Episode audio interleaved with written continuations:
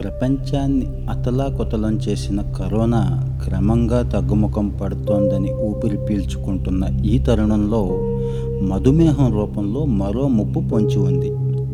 మారుతున్న జీవనశైలి, ఆహారపు అలవాట్లు వంటి కారణాలతో కోవిడ్కి ముందే భారతదేశంలో మధుమేహం కేసులు పెరుగుతూ వచ్చాయి.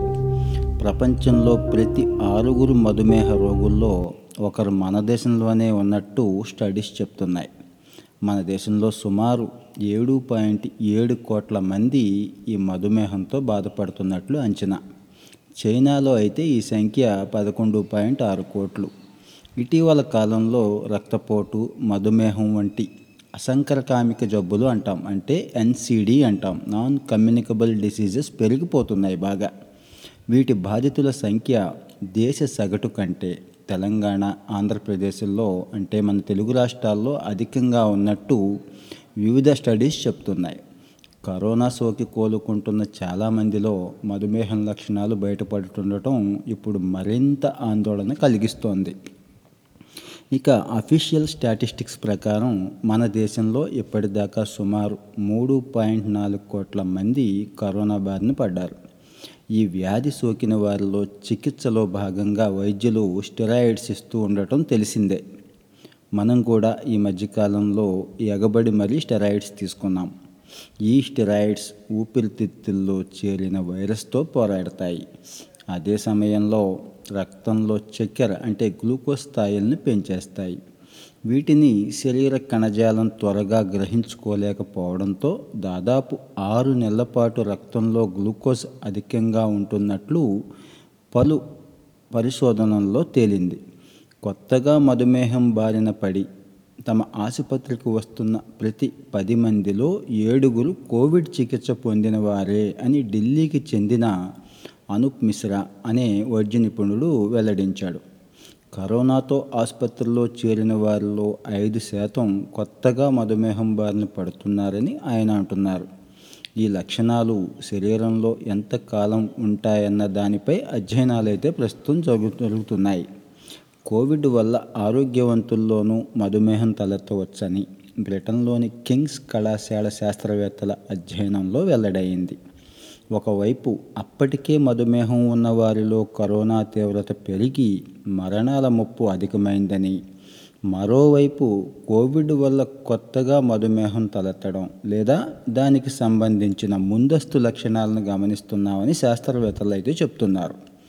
కరోనా వైరస్ మానవ శరీరంలో ప్రవేశించడానికి వీలు కల్పించే ఏసీఈ టూ అనే ప్రోటీన్లు ఊపిరితిత్తులతో పాటు జీర్ణక్రియతో ముడిపడిన క్లోమం, కాలేయం, చిన్న ప్రేగు, మూత్రపిండాల్లో ఉన్నాయని పలు అధ్యయనాలు తెలుస్తున్నాయి. ఈ కణజాలాల్లోకి ముఖ్యంగా క్లోమం, దీన్ని ప్యాంక్రియాస్ అంటాము, కరోనా వైరస్ ప్రవేశించి అందులోని బీటా కణాలపై దాడి చేస్తోంది. ఫలితంగా ఇన్సులిన్ తక్కువగా విడుదలై టైప్ వన్ మధుమేహానికి దారితీస్తోంది.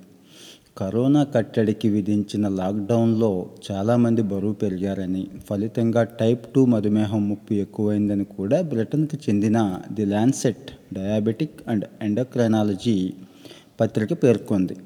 అందరూ ఇంటికే పరిమితం కావడం, అధికంగా పిండి పదార్థాలు, నూనెలు ఉన్న ఆహారం తీసుకోవడం, శారీరక శ్రమ లేకపోవడంతో సగటున రెండు నుంచి నాలుగు కిలోల వరకు బరువు పెరిగారని చెప్పి ప్ర ప్రపంచవ్యాప్తంగా అధ్యయనాలు చెప్తున్నాయి.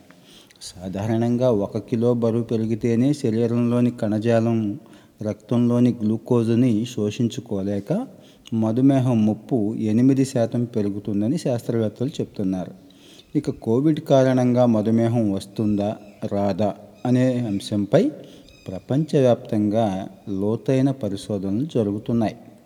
మన దేశంలో బ్లాక్ ఫంగస్ నుంచి కోలుకున్న వారిపై కూడా ఇటీవల కొందరు వైద్యులు చేసిన అధ్యయనంలో కరోనాకు మధుమేహం సంబంధం ఉన్నట్టు తెలుపుతోంది. ప్రతి నూట ఇరవై ఏడు మంది కోవిడ్ వైరస్ బాధితుల్లో నూట పదమూడు మందికి కొత్తగా మధుమేహం సోకినట్టు ఆ వైద్యుల పరిశోధనలో వెల్లడైంది.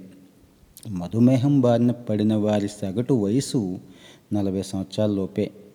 ఆ పదమూడు మందిలో ఏడుగురికి చికిత్సలో భాగంగా స్టెరాయిడ్స్ వాడలేదని, అయినా వారి రక్తంలో చక్కెర స్థాయిలు పెరిగాయని వైద్యులు చెప్తున్నారు.